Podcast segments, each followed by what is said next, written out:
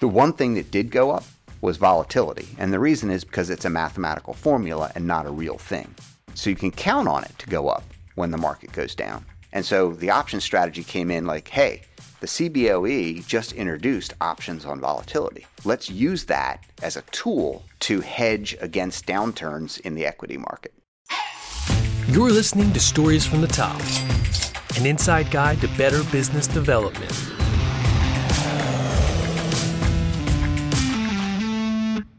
We're with Randy Warren, CEO, and are you CIO too? CEO, just CEO is fine. CEO yeah. of Warren Financial. And how do you like to describe the company? So, um, Warren Financial was founded by Bill Warren in the 1960s um, as a deacon ministry for a church in Wilmington, Delaware. And uh, it grew under him for the first few years, and I joined in like 2000. So, we're a registered investment advisory firm and a fiduciary. We do better when our clients do better.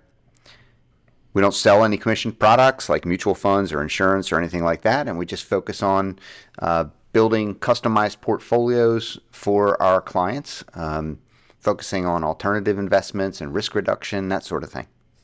Okay, cool. And yeah, I was on your website just to kind of show off some of your guys' experience. You guys are contributors to people like New York Times, Bloomberg, Fox Business, AP, Barron's, Investment News, CNBC, The Wall Street Journal, Yahoo Finance, The Street, and Reuters. So Randy and the team obviously have a lot of opinions that are welcome.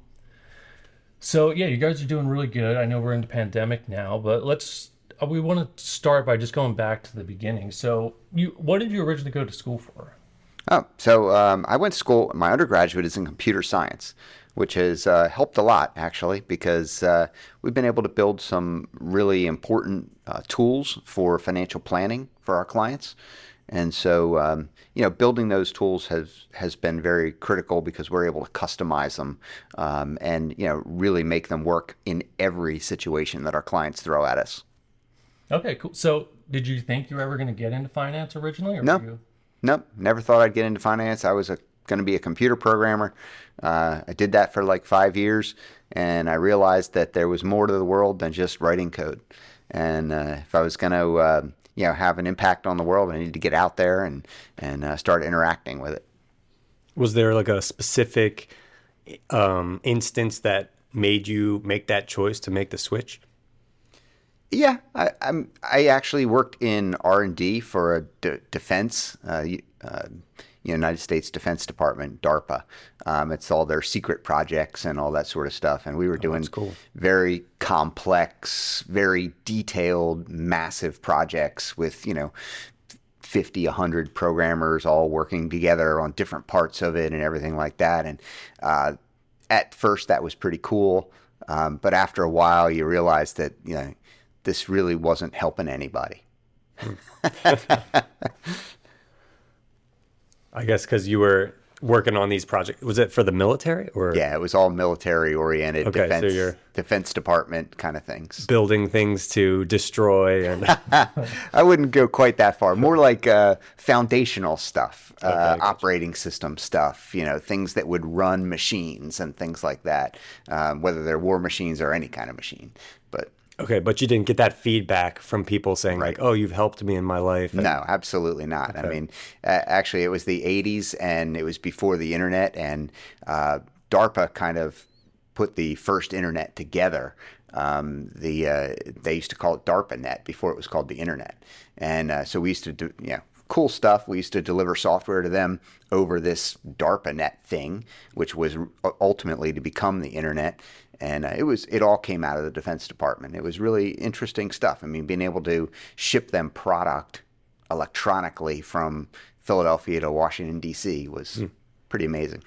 So, was there a specific moment that you're like, I think I'm done working for DARPA? um, it, it was more of a it it more of a feeling that grew over time that it really wasn't accomplishing anything, it really wasn't helping anybody, and uh, that I really wanted to get out there and interact with people. I wanted to learn business. I went back to MBA school um, and got an MBA from uh, West Chester University, and uh, that you know that really made me want to understand uh, how business functions and how we could actually make an impact.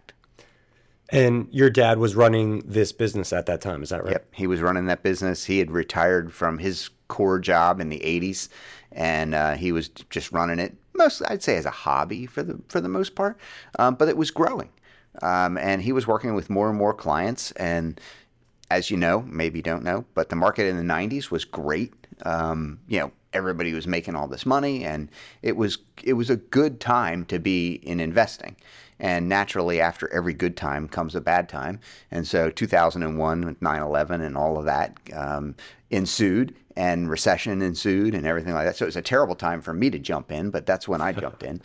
Um, I was finished my MBA at that point, and the company I was with, we were building um, financial software for international banks and uh, it was derivatives trading stuff. It was very cool, very sophisticated. It definitely was having an impact on the world, uh, more than defense type of of stuff, um, and it was very finance related. Hmm. Um, you know, it was the the cutting edge of finance at the time.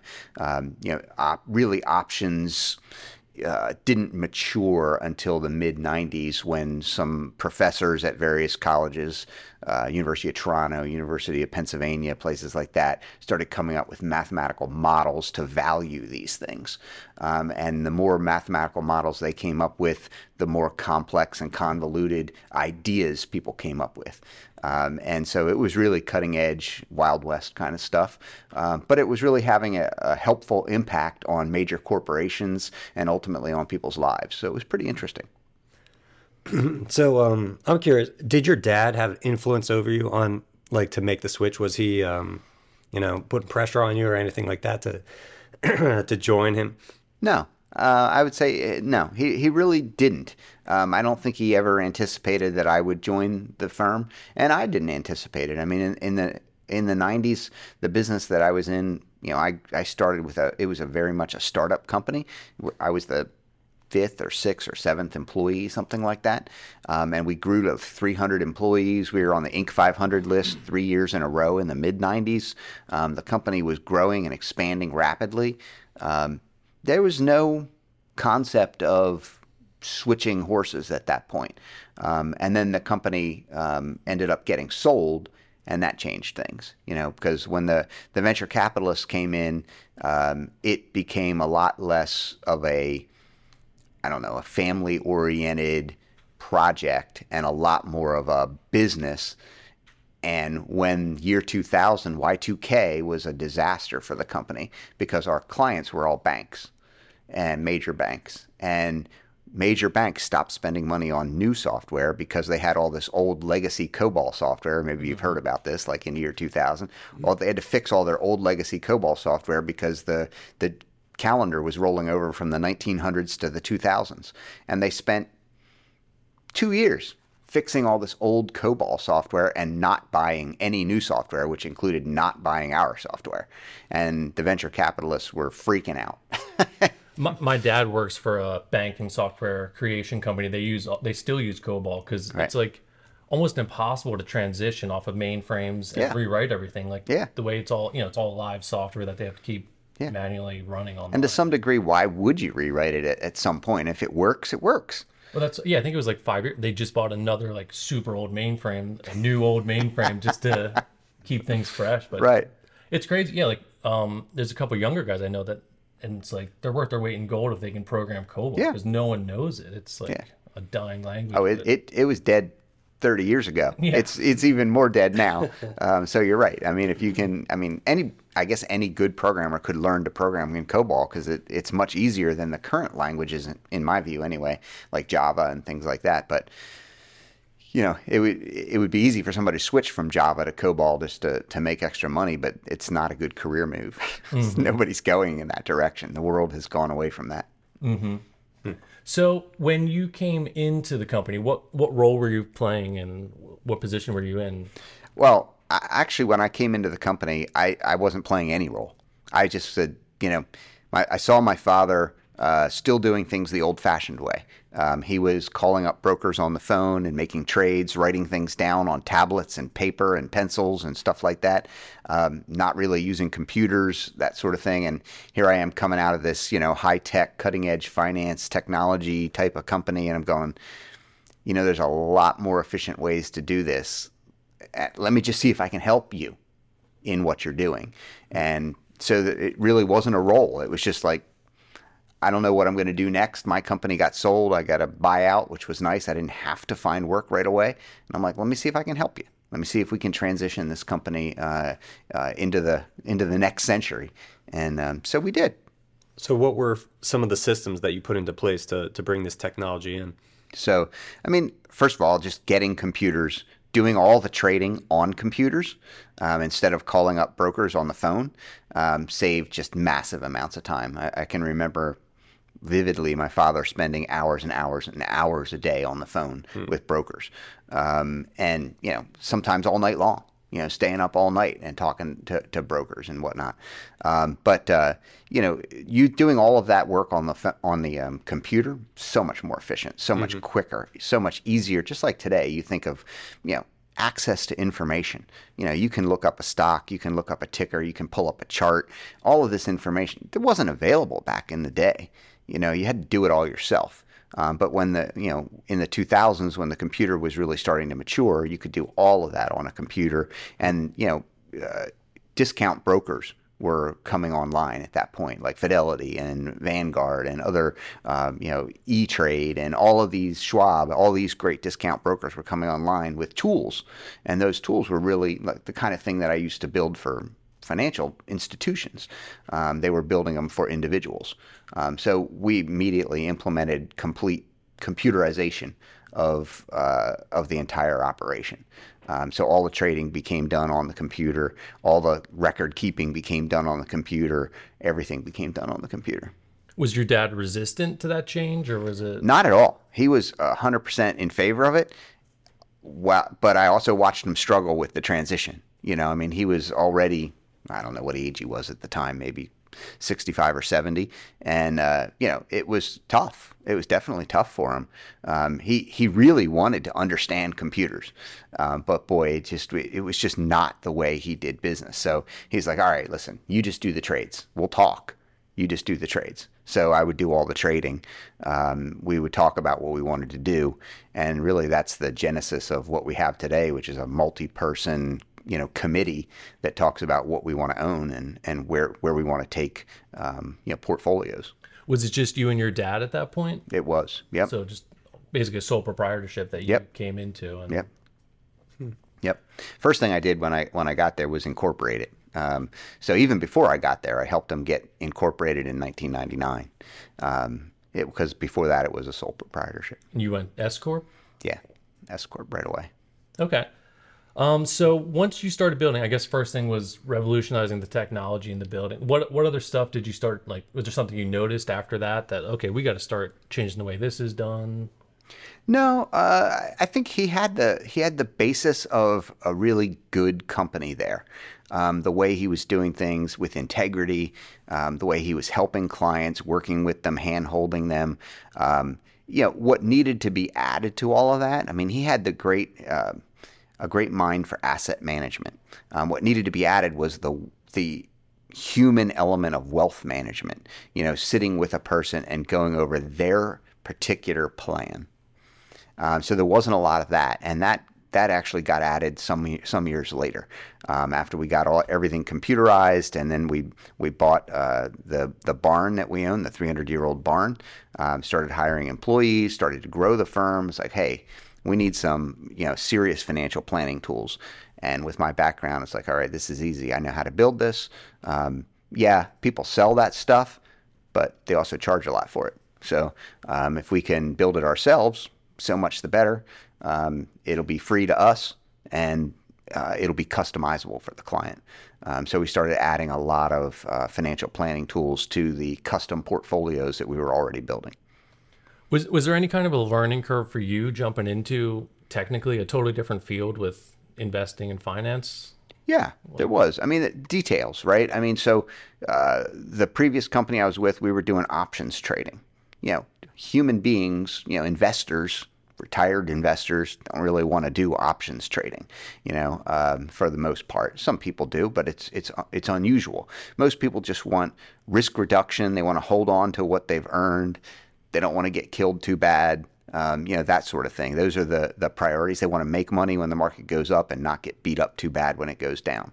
Um, they're not really interested in you know, hey, let's let's come up with some sophisticated option strategy, which was my previous company. So it was a transition. There was a lot of um, a lot of new things going on, um, and and a lot of ways that you know, hey, there's this is different. You know, it's it bring the the institutional concept down to the individual level. And you didn't feel a need to bring options trading in to Warren Financial? I did actually, and and so you know, I I wanted to start a hedge fund. Um, we didn't have the client base really to do that until about until we started one um, in about 2010. Um, we uh, we had Mike Huckabee come in. We flew him in for uh, for a big presentation, um, and it was the big launch uh, in 2010 at Whitford Country Club of uh, of the hedge fund. And part of what the hedge fund was designed to do was in 2008 we noticed that the market was going down. Obviously, everything was terrible, and it, and there was no more opportunity for diversification to save you. They used to call that a free lunch. Diversification would give you a free lunch. What does that mean? Well, it means that when stocks go down, bonds usually go up, or when the US goes down, Europe usually goes up. That all ended with the internet because information flow was instantaneous. So everybody knew what was going on all the time, all around the world, right away. And so everything became what they call highly correlated or moved together. It didn't matter in 2008 whether you owed owned um, you know gold, bonds, stock. It it did whatever it is you thought was going to save you from a downturn through diversification didn't work. Mm-hmm. Everything went down together. You know, gold was down more than 20%, bonds were down more than 20%, the stock market down more than 30%. I mean, it was just bad, bad, and more bad. The one thing that did go up was volatility. And the reason is because it's a mathematical formula and not a real thing. But you so you can count on it to go up when the market goes down. And so the option strategy came in like, hey, the CBOE just introduced options on volatility. Let's use that as a tool to hedge against downturns in the equity market. And so that was the genesis. That was the idea that basically launched the hedge fund. Um, and you know, it ultimately became called the Safer Warren Safer Equity Fund because it is literally that. It's supposed to be safer equity. And options usually are not associated with safety. You know, you know what you're doing. Can you just briefly explain what option trading is for people who may not know what it is? So um, hmm, I'll, I'll, use an old example. I don't know if this is the best, but I, I, used to use this when I was interviewing people at my last company. You say, listen, you can have an option on anything. An option is just that. It's it's an option. It's an option to buy something in the future at a stated price. So think of a house, and you you instead of buying your next house, you go to the owner and you go, listen, your house is worth five hundred grand. How about we make a deal? I'll give you a little bit of money now and if I get the option to buy that house anytime I want in the next 10 years for $520,000. Most people would probably say that's for the from my point of view the buyer that's a pretty good deal because it's probably going to go up more than $20,000 in the next 10 years. So all I got to do is wait for some amount of time to go by until the price goes above 520. That's called the strike price in the options world. So I have an option to purchase this thing over the next 10 years. Now, most options don't last 10 years, but that's just an example. Um, but, you know, that's how options work. It gives you the choice to buy something or sell something. You can flip this around and do it the other way. Um, buy or sell uh, something at a stated price for some stated period of time. Um, and you know, you think of, you start to think through those possibilities and try to decide whether you're making a good deal or not. Mm-hmm. So you're you're paying a premium for a contract to buy something, not exactly itself. Exactly. You're not actually buying the house. Mm-hmm. You're just buying the option to buy the house, um, and it, and you won't exercise that option. You've already paid your premium, that little amount that you pay up front to get the deal. You've already paid the owner something, um, but if the price of the house goes down or never goes above 520, you don't have to exercise that option. You can just let it expire in 10 years. So that's kind of the way options work. Okay, cool. Thanks for going over that. Um, so how was your dad originally getting clients? You said he start. Can you talk about kind of like his how that it was a nonprofit at first? You said. Yeah, sure. I mean, yeah. At, at first, um, uh, my father's name is Bill Warren. So he he was on the deacon board at a at a local church where we lived in Wilmington, Delaware, where I was raised. And you know, in the '60s, uh, they came to the deacon board and they said, "Hey, guys, um, we don't have any kind of a pension plan for our pastors and our missionaries. Can somebody go figure this out?" And I guess the head of the, the board asked my father and said, Hey, Bill, can you go figure this out? And he said, Well, listen, I work for the railroad. I'm a salesman for the railroad. I do intermodal piggyback rail. I, I don't know anything about this. And he's like, Well, nobody else does either. So let's just go figure it out. So he's like, All right, I'll go figure it out. And um, so he started to put together plans um, for pastors and missionaries. And then other people just sort of said, hey, in the church at first, hey, can you also help me? And then their friends said, hey, can you also help me? And it just sort of grew and grew and grew by word of mouth. No advertising, none of that. It was a, just a very small little company. Um, and it just grew by word of mouth for 20, 30 years. So he's just really offering accessible help in people's finances. which- Exactly. Yeah, just just being accessible and offering that assistance. Um, you know, surveys will show, you know, studies will show that people need some hand holding. Uh, people need some help because but it all sounds very easy when the market's going up, but right now here we are in in 2022 and the market's been going down all year and it's pretty miserable in the in the market whether it's bonds or stocks they've both been losing money um, and you know people need a little hand holding to make sure they don't shoot their foot off. Uh, because what people your your your instinct um, and this goes back to you know caveman days your instinct when something is going wrong is to do something. And many times doing something is the worst thing you can do. Um, not advocating for not doing anything just saying hey let's be thoughtful about how we approach problems. Uh, panic is not a, a strategy um, fear is not a strategy um, but a but a thoughtful approach of tactically moving around assets to try to minimize losses and maximize gains will make a lot of sense in the long run. So when you came in, did you guys change up your str- like? Was it still just organically people coming in, coming to you to join? Definitely. Um, we really never did. We put up our first website. I don't even know what year that was 2008, 2009. Probably 2008, 2009. Um, so, I mean, there was nothing, no advertising, no, not even a website until that point. Okay, well that that's pretty awesome to have that much word of mouth growth Yeah. just out of the beginning. You know, Yeah, it was a great start. Uh, it was a great start for the company. Um, as as my father got older into the in the 2000s, he didn't really want to do it as much anymore. He wanted to just sit on the sidelines and and you know cherry pick, tell me what he thought, you know, and what what he would be doing and stuff like that. And that guidance was really valuable and and useful. Um, and so as I was got sucked into the business and starting to help people and really enjoying that and taking over the business. Um, you know, having him uh, in the background was really helpful. He was he was all for it. Um, so yeah, it was a good it it was a good start to you know the next generation. So what what methods did you use in advertising and marketing to grow this business from the hobby level where it started to where it is now? Well, I think because of my background, I built our first website, which is kind of funny, right? I mean, you know, it's it's a lot of work. You know, you guys know, um, you know, building a website, you know, uh, putting together video, audio, doing podcasts, all this stuff is a ton of work. Um, but you know, putting together a simple website is not a ton of work. I did that pretty easily. I, I actually was. It's kind of funny when you think about it. The first website we had was running on a Mac computer in our conference room. It's just sitting there. It's you know hosted on that computer. hosted on that computer, if not down, hosted by site was- yeah. anybody. If that computer went down or we rebooted it or whatever, then the website was down temporarily. Um, so it was it was very homemade, you know. Um, you know now of course it's you know we're we're we're on a hosting site and you know 99.9% uptime and all that you know in the cloud and all that sort of stuff so uh, things have changed a lot in the last you know 15 years um, but you know you start with a with a simple website um, you're still doing a lot of word of mouth. I mean, websites don't drive business necessarily in our business anyway. Um, you know, if we were selling cupcakes, websites would drive business. That'd be great.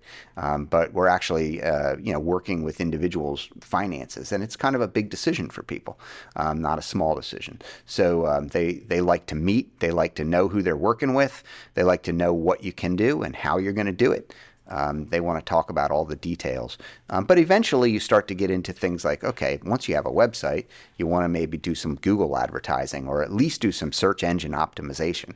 Um, so you start to work on that a little bit, and you want your your company to show up when people are looking for this option. So, you know, you do a little bit of that and then you you know, maybe do a little bit of Facebook advertising and you know, may, eventually we used you guys to shoot some commercials. Mm-hmm. Um, and we even did some TV advertising. Um, and, and that's pretty cool. That's really um, awareness advertising in our business. You know, we never mm-hmm. expected the phone to immediately start to ring because we put an ad on TV. It just, you know, it's, it's not that doesn't work that way in this business. Like I said, uh, people are very thoughtful about their money. They don't make quick decisions. They they want to talk uh, and they want to learn and they want to grow the level of trust that they have in you. Um, so it takes a little bit of time. Um, but you know, it, it does at least build awareness. Um, it certainly built awareness of uh, people that already knew us. They're like, "Oh, I didn't really know what you guys did. I saw your I saw your commercial. Tell me more about that." Um, so that was really cool, and that that that helps. Um, and so, and then also doing CNBC uh, on a pretty regular basis over the years um, has helped a lot as well. We were doing CNBC as early as think 2009, something like that, um, way way back. Um, we had a PR guy in, in New York City, um, Phil Norrie, and uh, you know he he was great, and he was able to get us spots on CNBC because we had valuable stuff to say. They wanted to hear about the hedge fund, they wanted to hear about options, but they also wanted to hear about wealth management and what do you tell clients. And that's often the number one question is, okay, here's the environment today, either good or bad. What are you telling your clients? Hmm. You know? Are a lot of those like contributor moments where you see advisors on those type of shows? Is that usually them reaching out to be on it? Like, um, it's a it's a push and a pull. I would say. Uh, you know, they need people, um, and advisors need them.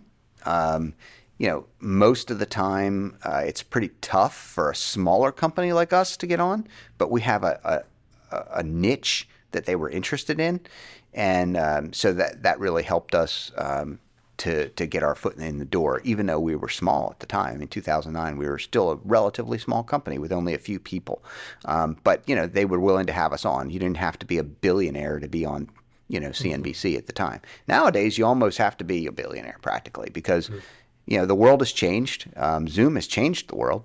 Um, everybody's available all the time, 24 7. CNBC wanted to talk to a person, they could reach out. And that person would be like, sure, I'll just pop open my Zoom camera right here and you can talk to me and it'll be on TV.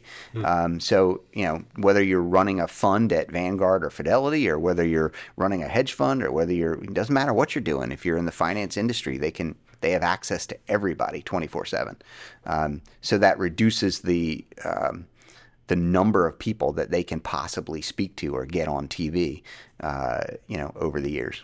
So. so you guys were kind of able to get on the hot list with them before yeah. it became. Yep and we've established we've laid down a lot of tape as you can imagine so you know they can always go back and say hey that, that was a good segment um, that, that guy's pretty good let's get that guy back on mm-hmm. and they, they, they love it of course when you when you get two people on that diff, that have different opinions um, right, right. you know that that that just stokes the uh, mm-hmm. The controversy so uh, know that's always fun do you have like a nemesis they've put you on with multiple times uh, my nemesis is always the guys who say every year there's there, there's they come out of the woodwork. There's all these experts, financial advisors, chief information officers for big companies, and they always say the same thing, which is this is the year you should, you know, stop buying you know, U.S. equities and you should start buying emerging markets. And every year they're wrong. And so I, every year I argue against them, and I say no, I don't. I, you know, it might be the year, but it hasn't been for a long time, and there's reasons for that. Um, so you know, sometimes things are bad not because just because they're bad. You know, uh, another country just isn't doing well, and so the stock market isn't doing well um, in their particular country. Um, so em- emerging markets have been bad for quite some time. Um, it's been a little bit better lately because emerging markets tend to be very natural resource oriented, meaning translate into oil. And as we all know, oil's been going up. So that helps emerging markets a little bit in 2022. Um, and, it, and that really just started at the end of 2021. Um, up until the end of the third quarter of last year, emerging markets were still absolutely in the dumps. I think Brazil was down something like over 10% a year for over 10 years. That's pretty brutal. Hmm. Um, so, and China was down. I mean, it was just bad, bad, bad, and more bad. Um, prior to 2008, it was a very different environment. You know, a lot of the emerging markets did really well. China was doing well. Brazil was doing well. You know, there was it was a very different kind of market, and diversification made a lot more sense. Um, but as I mentioned earlier, you know, the 2008 Great Recession, it changed the game. Um, and there's still a lot of people who don't know the game changed, which is actually kind of kind of funny. Um, I'm I'm amazed that people don't just use common sense and sometimes the the same old strategies get taught in school. You know, it's like schools need to change too. When the world fundamentally shifts into a different gear, and it in the case of the internet and finance, it's a high gear. The world shifted into high gear in 2008, and uh, there's no going back. I mean, high correlations and, and instant information are it's where it is, and it's not gonna not going back. Mm-hmm. So, like, what do you mean when you say the the game has changed? What what changes need to be made? So it, you can imagine your investments if you if you look at them geographically, for example, um, and you you laid. Uh, imagine you had a, a log on the water, and you put cans for every country you were invested in, a Coke can on the log, and it was just sitting there, and the water was quiet, and everything was good, and the, you had you could line up six, seven, eight different countries, each one representing uh, represented by a can, and then the water starts to get crazy. Well, in the old days, it wasn't a log on water; it was a log on firm ground. And so one of those cans might fall off because a country didn't do so well, but the other cans would be doing quite well, and they they would stay on the log, no problem. But after 2008, the world fundamentally changed and they all became what we call highly correlated and they all moved together. So now the water gets crazy and all the cans fall off simultaneously. It's not like a, oh, maybe this one will be good while that one's bad. That's those days are over. Um, and it, it's not going back. That's kind of like how like Bitcoin is now totally correlated with the market. It's like, yep. Matt following it almost 100%. And it's not because of Bitcoin being correlated in and of itself. It's because the people are correlated, right? The same mm-hmm. people that are investing in you know stocks and bonds are investing in Bitcoin. Um, you know, you've got. Uh, and, and especially you've got younger people investing in in the cryptocurrencies who haven't experienced things like 2008 as an investor, haven't experienced things like 2001, 1995, 1998. Uh, there's all these different moments in time in history and finance where lessons are learned. And obviously, lessons are learned in painful times um, quite often. And uh, there's a lot of young people in the crypto world that have never experienced one of those lessons. Um, and they're getting taught some lessons right now. Mm-hmm. So, uh, like, how do you keep your business growing during times like this of the economic downturn? Yeah, it's it's very tough um, to keep it growing. But what we have found as a, a, relatively small company, we're not Merrill Lynch with millions of customers all over the country, right? Um, all of those millions of customers all of a sudden become accessible to us when there's a downturn because people start thinking, gosh, I went to Merrill Lynch. I'm just beating up on Merrill Lynch mm. for no particular reason, but you know, uh, you know, I, I, went to Merrill Lynch because I thought it was, you know, an unassailable rock in the storm, and it's like because it was a big name, and it's like, and man, there's got to be something better than this, um, you know, and and there is, and you know, it's it's highly individually customized portfolios um, built by Warren Financial. You guys consider yourself more boutique? Definitely. Like a yeah, big firm? we're we're we're a boutique firm. We're not a big giant firm with millions of customers. We've got hundreds, not millions. Um, so we know our customers. We know them well. We know what they want. Um, we we know what their goals are and their strategies. Um, and we build their financial plans for them, and we build their portfolios for them, and that's all in one place. It's not like oh, the people in New York built the portfolio, the people in you know Naples built the financial plan. The people over here built, you know, the the cash flow model. The people, you know, it, no, it's it's all integrated. It's all boutique. It's all one group of people doing all the work for all the clients all the time. So you're saying because you have a closer relationship with each of your clients, you can customize their portfolio Yeah. and match it to their needs and, and therefore perform better for them. That is our goal. Absolutely, that's exactly what we're trying to do, um, and and we're trying to give uh, clients the experience. So uh, larger clients, you know, they walk into Goldman or Merrill or wherever, and you know, say they've got hundred million dollars. Well, you know, that's the kind of client that those guys want, right? But you walk in there with one million, five million, ten million, they'll take your money, but they're going to forget your name the minute you walk out. You walk in here with 1 million, 5 million, 10 million, we love you. you know, that's that's who we cater to. That's our client base. We're not trying to um, get the hundred million dollar client. Goldman can have them. You know, that's fine. But what we are trying to do is we're trying to bring the Goldman experience all the way down to the one to ten million dollar client.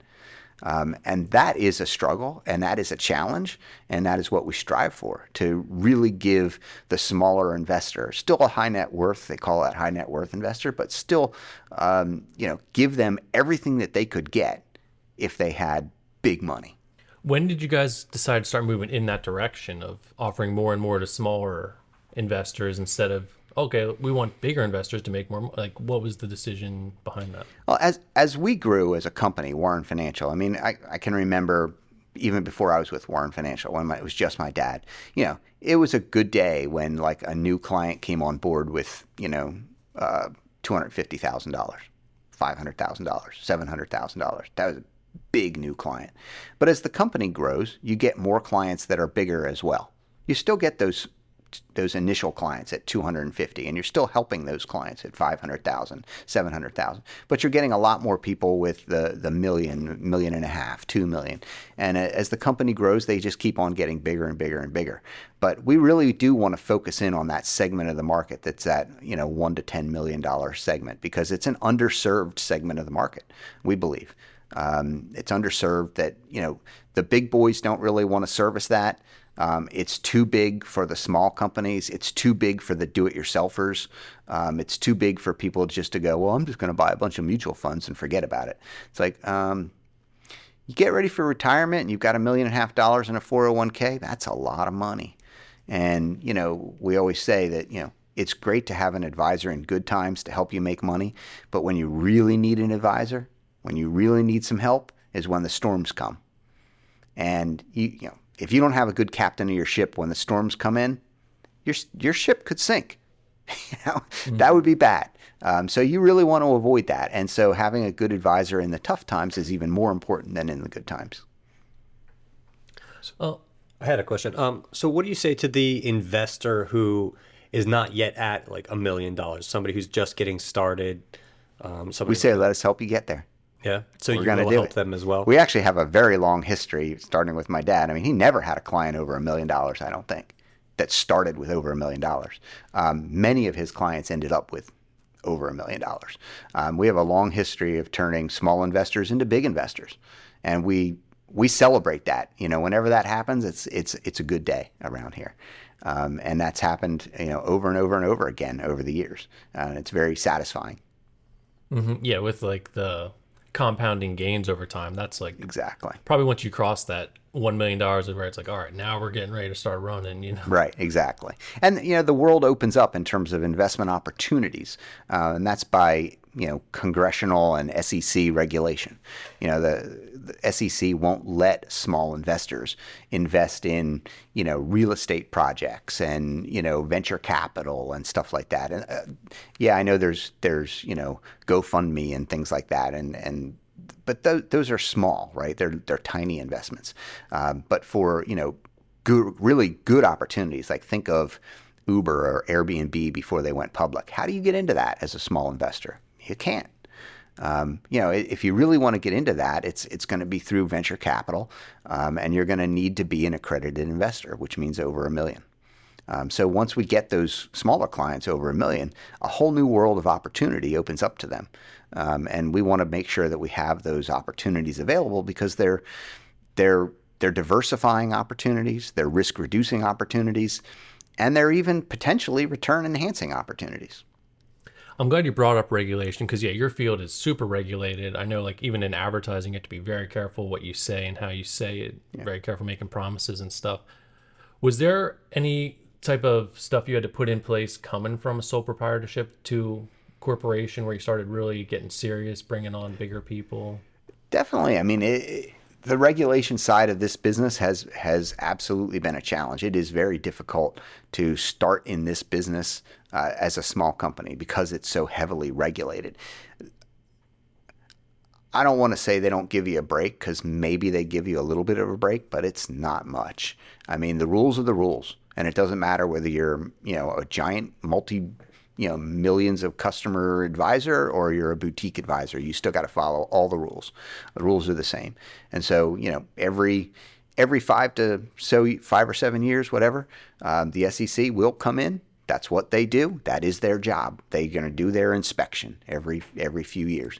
Um, and you know they do a great job of inspecting. I feel very inspected when they leave. Did you ever have any like times where you got like burned by the SEC or anything? No, I mean it, it we work hard at it. It's it's not easy. Um, it's not easy being a small company um, that has to work hard at meeting all those regulations. Um, but we do work hard at it, and you know everybody around here knows like, hey, when you do that, you gotta, you know, with with regulation, it's all about what did you say you were going to do? Did you do it? And do you have any any evidence that you did it? Mm. So saving evidence that you did something, like norm a normal person would be like, okay, I did that. Moving on. It's like, no, wait, there's one more step. Saving evidence that you did it. Showing so because when they come in, they're going to ask, okay, what did you do? And you're going to say what you did, and they're going to say, well, do you have any evidence that you did that? We'd like to see some, so that we can verify it. And it's like, oh man, I threw all that away. No, you can't do that. you have to keep all that evidence. So what would happen if, like, for a person who didn't have the evidence, or if they were not in compliance, like, what would they do to that person? They could shut you down. I mean, that's their that's their role. I mean, if it's really egregious, they will. They'll they'll they'll they they've been in the habit of not shutting down companies, but in in term fining them. You know, um, you know, we've never been fined thankfully. Um, but you know, we work really hard at trying to make sure that doesn't happen. Isn't there like a database too that's like the permanent record for advisors? There is. Yeah, yeah. the SEC maintains that broker. It's called BrokerCheck. Um, you can go on FINRA or on the SEC website and you can look up every advisor. There's a ton of information in there. So for people that are thinking about hiring an advisor, it's recommended. Go there, read it. I mean, it's going to bore you. You know, it's going to probably cure insomnia, but Um, but it's out all out there. You know, how many clients does this person have, or not person? How many clients does this company have? How many? Um, you know, how much assets are they managing? What is what is it that they try to do? How do they do their research? You know, all of that is is publicly available uh, through SEC and FINRA websites. And most recently, I'll, I'll just give them a plug here. They they they invented a new form. Now, when the SEC or Congress or anybody invents forms, it's usually horrible, right? I mean, forms are just bad in general. It's like you don't learn anything from forms. Mm. However, the CRS form or customer relationship summary form is a one page front and back form, and it cannot be longer than one page. You have to answer these like seven or whatever, nine questions in their format in this amount of space. It's a fantastic form. If anybody wants to learn real quick about what an advisor is doing and how they do what they do and what they charge and all that kind of information, it's all on the customer relationship summary form. It's a it's a great resource, so you don't have to wade through hundreds of pages of junk. Mm-hmm. Um, you know, I mean, like for example, you buy a mutual fund and they they give you their you know their their brochure is you know 75 pages long, and uh, who's going to read that? Um, you think you know what you bought, but here's 75 pages of detail that you're never going to read. It's like, oh, wow. Yeah, I'm sure communication is very difficult when you're talking to your people who are have no financial field information. So, like, did you guys adjust anything coming from the, in the building phase? Kind of, I guess we can say 2000, not from the website on, was kind of really where things started running. Did you guys start changing your communication methods or updating that? To... Definitely adding to them, uh, changing them, all of that. Um, you know, I, I think. Uh, email became much more important over the years. Like back in the 90s, email wasn't that important of a way to communicate with people. And I, and I think it, you know, I don't want to say that, um, I, I want to avoid saying that most of our clients are retired. They're not. A lot of them are retired, but you've got a lot of people who are in their 50s that are getting ready to retire. And you've got even people in their 30s, and you've got people in their 90s, and um, it's a pretty wide distribution. But the there's a uh, there, what do you call that? Uh, uh, when a snake eats a, a rat, there's a big hump in the back of the snake, right? And you, see that you know it, it's got to work its way through, and as that demographic moves through time, um, as people get close to and get into retirement, they decide how they want to be communicated to. And for a while, it was you know phone calls and seminars and things like that. And then it was, you know, seminars and email and things like that. And now it's shifting into texting. Um, but all of those things, those shifts in demographics are what drives that. It's what the customer wants, how they want to be communicated to. Mm-hmm. So, what, what currently is your sales process when you go from meeting a potential client to kind of closing that deal? What does that sales process look like? So, what we want to do with a client, we want to, of course, tell them who we are and what we do and why we're different. But it's not about us. It's about the client. It's about learning from the client. Um, why are you here? What caused you to seek out some advice or an advisor in the first place?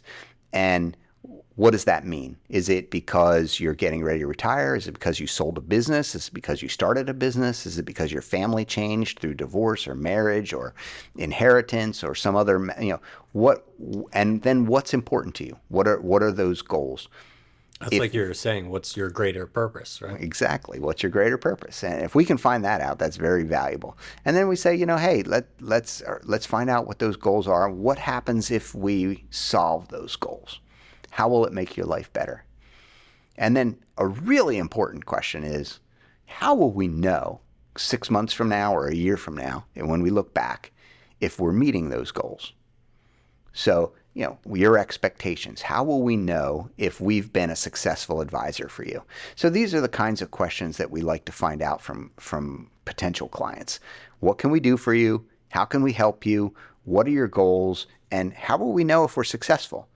And once you get all that information, and once because a lot of times the prospect hasn't even thought all that through themselves, you know, and when they start to think that through, they're like, okay, these guys, first of all, are listening to me. mm-hmm. That's really important. They're not just, you know, putting a, a, square peg in a round hole. It's like, okay, thank you very much. Here's the manufactured project, the product that you get.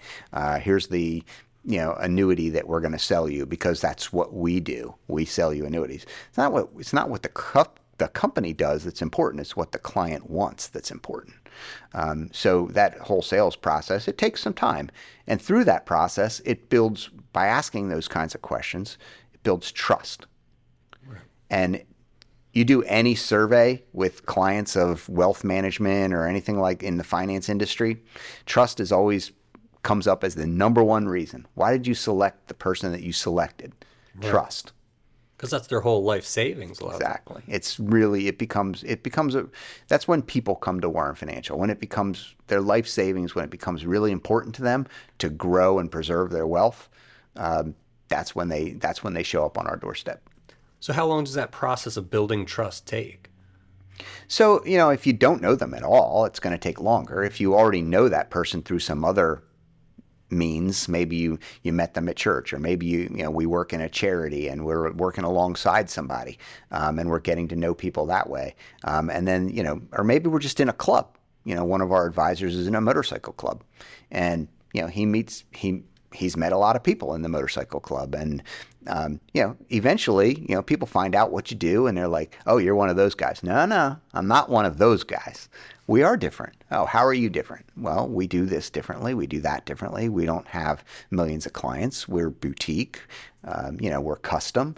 We have alternative investments. We do risk reduction. Yeah, all these all the things that make us different from our competitors. And people are like oh so maybe you're not just like everybody else. You're not going to try to sell me anything? Nope. Oh, okay. And it starts to build that trust. I mean, but is it a process of weeks, months, years? Yeah, I mean, if if you already know the person, it can take a couple weeks. If you don't know the person at all, like if you just met them, um, it could take a couple of months. Hmm. Um, but you know, once somebody makes that decision, it's not like they're done making that decision. I think you, you said years. Years sounds like a long time to me. But I think people make a decision thinking that things are going to work a certain way. And then if you're meeting their expectations, that trust continues to grow. Eventually, the trust is so rock solid that yeah, they're not really thinking about it anymore. Mm-hmm. They're like, okay, you know, we trust these guys. We know what these guys are doing. They're working every single day to, you know, accomplish our goals. And you guys don't have like contracts in the industry, right? They can come and go as they please, essentially. Well, there right? still is a contract. There has to be by law a contract, an agreement, if you want to call it that. We keep ours pretty simple, um, but you know, in, in our agreement, people can come and go anytime they want. So we have to earn our keep, so to speak, mm-hmm. every day. Um, you know, we try to add value to everything uh, in the finance world. So we try to add value by being holistic and doing taxes for people, um, or outsourcing complex taxes to our CPA groups that we have. Um, we try to add value by doing, you know, estate planning for people.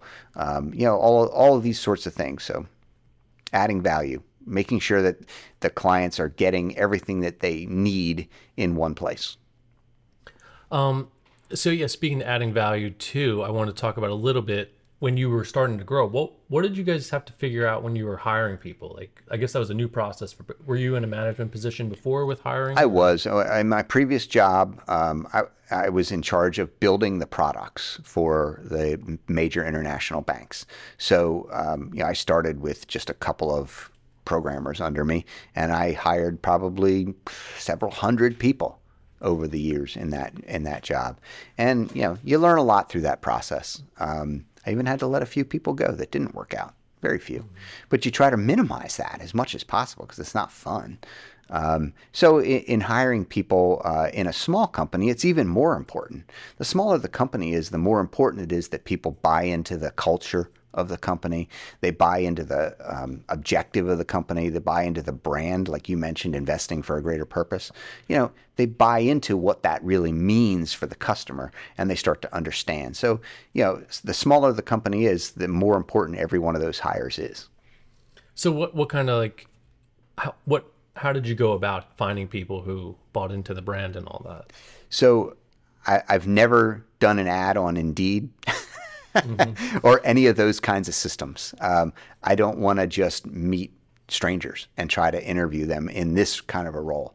Um, in my last job, you know, we were hiring programmers, so it was, it was, actually pretty easy. We didn't mind at all hiring people coming out of their master's degree program at Villanova or uh, for computer science, or their master's degree program, or their undergraduate in, in computer science from Delaware, or you know, all the different schools around here. So there was a there was a ready supply of potential programmers, and their personal views didn't really matter too much right? I mean, it was programming, it was coding.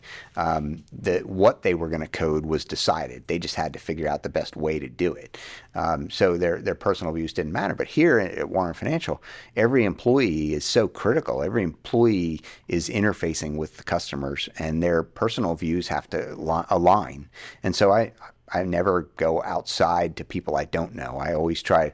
I find people you know, I hire a lot of, uh, you know, clients' kids, uh, friends' children, next generation, that sort of thing, people that I know, um, to to try to make sure that you know we're all on the same page. It's a little bit easier that way. Mm-hmm. And like in the management process of that, was there any trouble you had to work through with like you know someone may not have been a great fit, or you wanted to find someone with a different skill set? We haven't had anything like that at Warren Financial. In my previous job, sure, we had that because we had so many people that we hired. So naturally, you're going to get some that you know tell you one thing in the interviews and whatnot, and then the reality is they can't really do what they said they could do.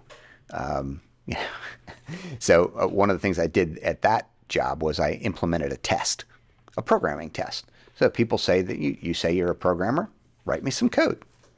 Show me that you're a programmer. Don't just and it it started out it was five questions and the first one was very easy and they each got subsequently more difficult. When you got to number 5 it was like relatively sophisticated stuff. And you know, didn't really expect everybody to be able to do that right off the cuff without thinking about it, but if they could, that was really impressive.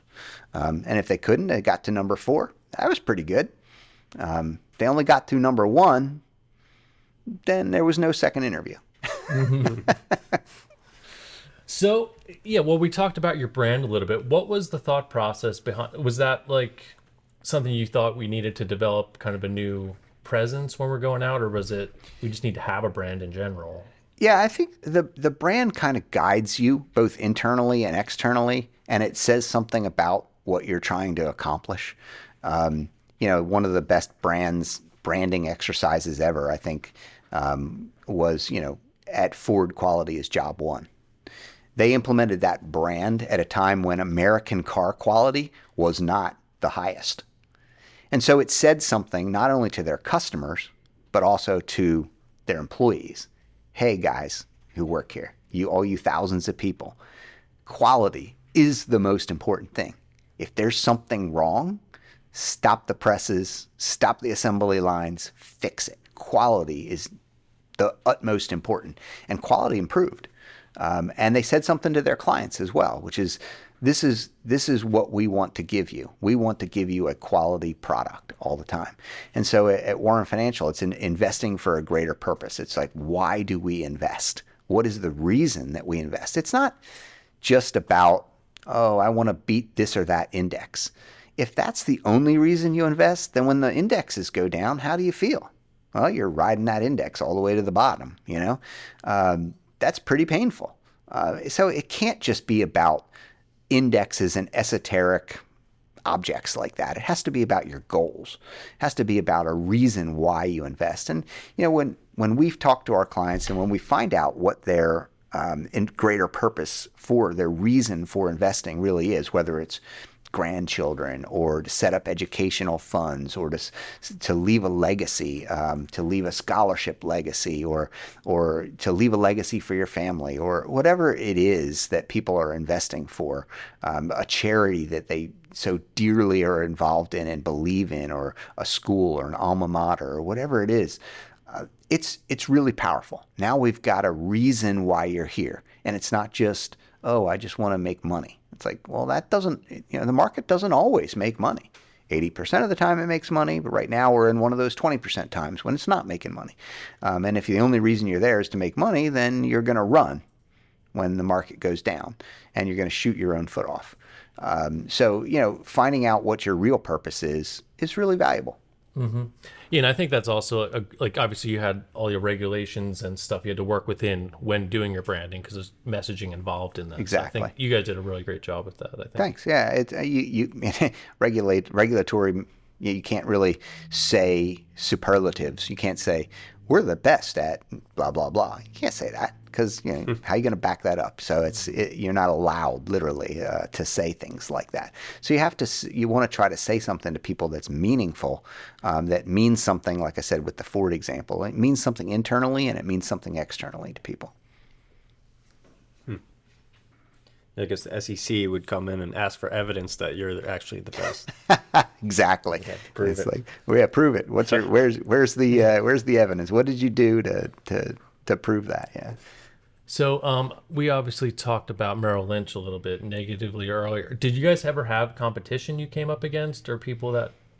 Um, you know, I, I think not really. Um, you know, there's a certain person who will never come to a smaller company because they just feel more comfortable at a big company. But there's people, open-minded people, who are like, hey, maybe a smaller company can do more for me. Um, and, and the idea of being a big fish in a small pond. Um, that's very appealing to some people.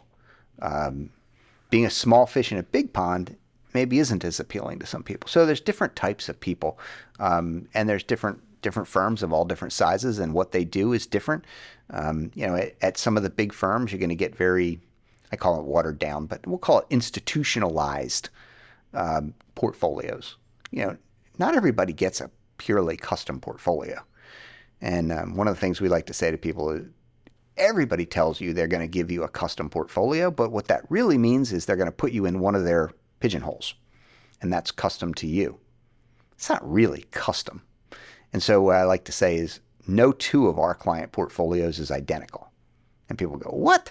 That's impossible. Saying, nope, every single portfolio is built from the ground up for the customer. It's like, oh, okay, now I understand what custom means. Mm-hmm. So it's that customer service that is really what sets you apart. Yeah, it's the customer interaction, the fact that we know those customers, we know what their goals are, we know where they're going, and, and we're trying to service them in particular.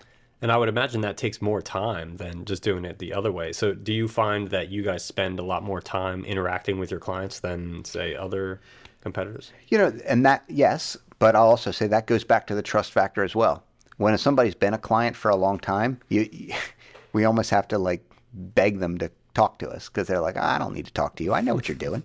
it's like we we've seen this we've seen this show year in year out. We know what you're doing, and whether the market's up or the market's down, we know what you're doing. Um, and uh, they're they're confident and they have a, a high level of trust. Um, and you don't expect newer clients to have that level of trust, and they you know they they have a lot more questions.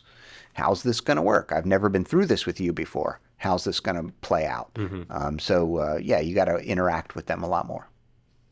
Yeah, and I guess too in like turbulent times like we're kind of in right now, it's more important than ever to just stay in touch. Like, hey, everything's under control. It is. You mentioned how do you communicate with clients before, and you know one of the things that we implemented. I don't remember when we did. It's been quite a while back, but um, was we write our own newsletter every quarter and send it to all the clients. Um, and part of what's in that newsletter is, hey, here's the environment that's going on. But another part of the newsletter, the back page, is always, what are we going to do? What's the strategy? How are we going to adjust things to adjust for this new environment that's happening? Um, and so it if people don't want to read all the nonsense about, hey, I, know, I already know inflation's happening in 2022. I already know that the Fed's raising rates. I don't need to read about that. Let me just find out what Warren Financial is going to do for me in this environment. Flip it over to the back page. Here's six bullet points or whatever, some number of bullet points that tell you exactly what we're going to do for you in this kind of an environment and why we're doing it. How have you guys dealt with when you have like a, I don't, I guess like a disruptive client, I could say someone who's real finicky about stuff. He's expecting someone like your dad on the phone yelling at brokerages all day, doing his trades. Like, how do you deal with that when you have a client who's not happy? You know, we always assume the client is right, and we want to try to help the client in in all cases. Um, it's obviously difficult when somebody's unhappy, but you you want to find out why. You know, what is it that's making you unhappy? Is it something that we did? Is it just the general malaise of the market? Is it because the market's going up and my portfolio didn't go up enough or went up too much or you know what what's going on? What's making you unhappy? Um, and is there anything that we can do about it? Because you know when you only have when you have a, a, relatively small number of customers not millions but hundreds um, you know those people. And you're like hey how can i help you? You know that's what we're here for. We're here to answer your questions. We're here to provide service. So how can we help you um, how can we turn that frown upside down? Somebody mm-hmm. else said that. Yeah. I don't know who said that, but quote. it just popped into my head. That's that's a quote from somebody else. I didn't make that up. so yeah, so um, obviously you guys are always looking for new clients. Who is a good candidate for you guys right now? So uh, a good candidate for us, uh, it's it's usually better for us when somebody's already had an advisor and they know what it's like to be at Wells Fargo, or they know what it's like to be at Raymond James, or they know what it's like to be at Edward Jones, or they know what it's like to be with an insurance company or whatever. Um, and then they come to us and they go, wow, you guys are different. We see that you're different. Um, and that usually works better for us. That, that, that's a good thing for us because we do try to be different. We do try to provide you know additional services and additional um, risk reducing opportunities for people. Um, so that that's usually a good thing. Yeah. Now I know you guys like in current state of the company, you guys have a lot of different stuff. You're kind of not. I guess you're starting to move into more private equity stuff a little bit with you know some real estate options and stuff. What kind of stuff are you guys like moving into moving forward to continue growing? Yeah, I mean, what we've done is, you know, we're we're a company, uh, a small company. We don't have immense resources, so we, needed to build partnerships for all of those things. Um, so we have a company up in New York City who does venture capital. They're great at what they do. I mean, they've got 35 or 40 people just doing venture capital all day, every day, and they've got, you know, the 400 largest venture capitalists feeding them deals all day long. Um, as those deals are happening because they're our partner, because we invest with them, we get an opportunity to cherry pick and look for deals that we like for our clients. So we couldn't do what they do because without starting another 40 person company. But we can have a partner that's doing what they do and we can cherry pick. Same thing with real estate we have partners that are doing real estate, um, that are doing development projects in you know Huntsville, Alabama, or in Dallas, Texas, or Vero Beach, Florida, those sorts of places. And those those partnerships are really valuable for our client base because we sit there, we sit back, we look at all the opportunities that we have available. We try to build new ones. We try to curate and vet those opportunities. And then when we see one that we really like, that we think is going to be really valuable, we offer those out to the clients and we say, hey, listen, we think this is a good one. We've passed on a whole bunch, but we think this one is a good one. Um, you know, we recently, back in, uh, you know, just a couple months ago, we, we passed on a uh, one in uh, in Dallas that we thought, eh, you know what, the time frames were pretty tight. People would have to get money in pretty quickly. The minimums weren't too bad; they were only fifty or hundred thousand. That's not too bad. Um, but the tie up, the amount of time it would take for the real estate to be developed and then sold was a little bit on the long side. It was like an 18% IRR, and was, which is great. I mean, that's much better than I think a lot of the institutional alternatives are offering, which is probably more like nine. Um, so that would have been good, but the time frames were tight, and it's like ah, let's not do this one. Um, and then we had another opportunity, same internal rate of return um, projected. Um, you know, so 18% IRR, but it was in Huntsville, Alabama. Um, and we liked that opportunity a little bit better. Um, and we offered it out to just a few people because it was only 18%. If it was over 20, probably would have offered it out to everybody. Um, but a few people who were asking us, hey, I'm looking for the next real estate opportunity. I want that. Okay, we'll put you on the list and you know contact you when it comes up.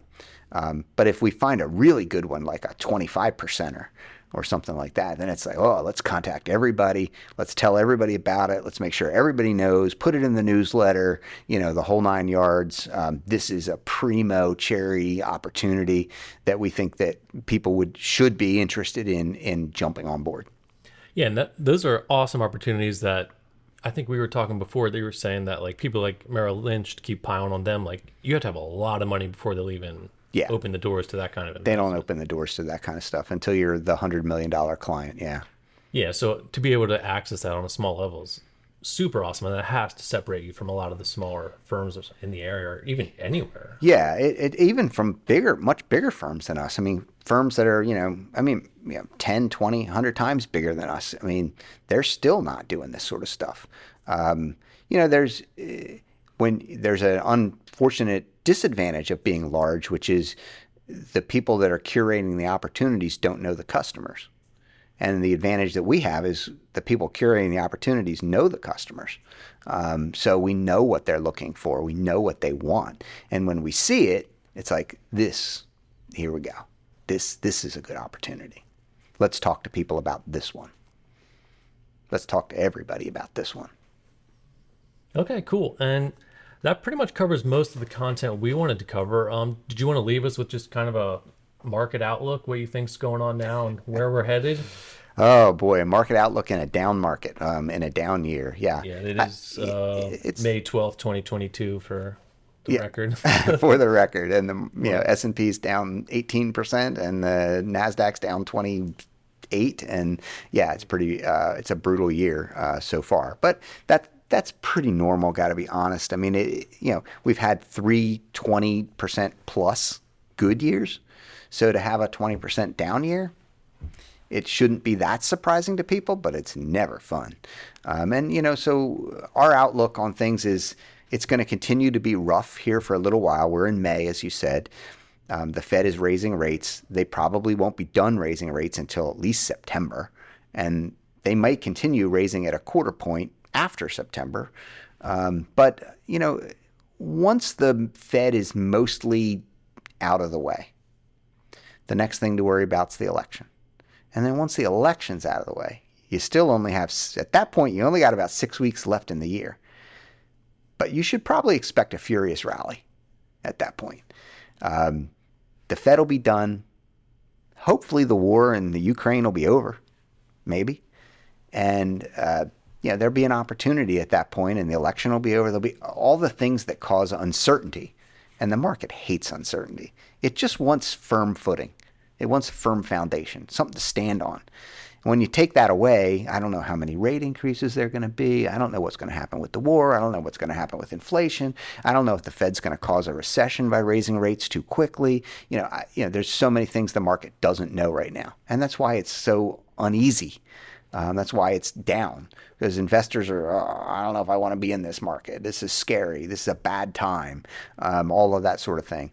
Um, but there are opportunities when that happens, right? I mean, you know, it wasn't that long ago when I don't like this opportunity, but I'll use it as an example anyway. Netflix was four or five hundred dollars a share, and now it's a hundred. Is that an opportunity? So we look at every one of those opportunities and we say, hey, is this an opportunity? In this case, we said no. We don't like that opportunity. Um, Netflix is now cheap, whereas before it was expensive, but we don't like the future. The future is filled with competition for them. And the past was filled with being the only one doing streaming, which was fantastic for them. So we don't we don't like their future as much. But there's tons of those opportunities right now. So combing through those opportunities is what we're doing on a daily basis. So the market outlook is I, I don't think this is going to be as bad of a year as it looks. It looks bad now. Um, I do. I'm usually optimistic. You kind of have to be to be in this business. Uh, you have to be a little bit optimistic, but with a dose of reality. Um, I think the year will end up okay. I think we'll get back to maybe even, maybe even a small gain, maybe a small loss. I don't think it's going to be one of those 2008 kind of years where the market drops 38%. Um, it, it just doesn't feel that way. Uh, so I'm hopeful, uh, and, I, and I think it'll be okay. Uh, like I said, as soon as all of the uncertain, some of, not all, never want to say all the uncertainty, but as soon as a good portion of the uncertainty is behind us, the market will have an opportunity to rally.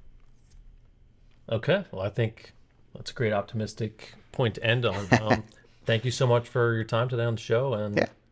Yeah, thanks, Randy. we appreciate it. Yeah, it's good to be here. Thanks, guys. Stories from the Top is your guide to successful business development.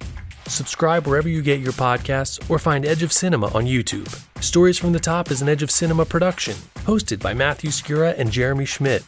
To learn more or get in touch, visit edgeofcinema.com slash podcast.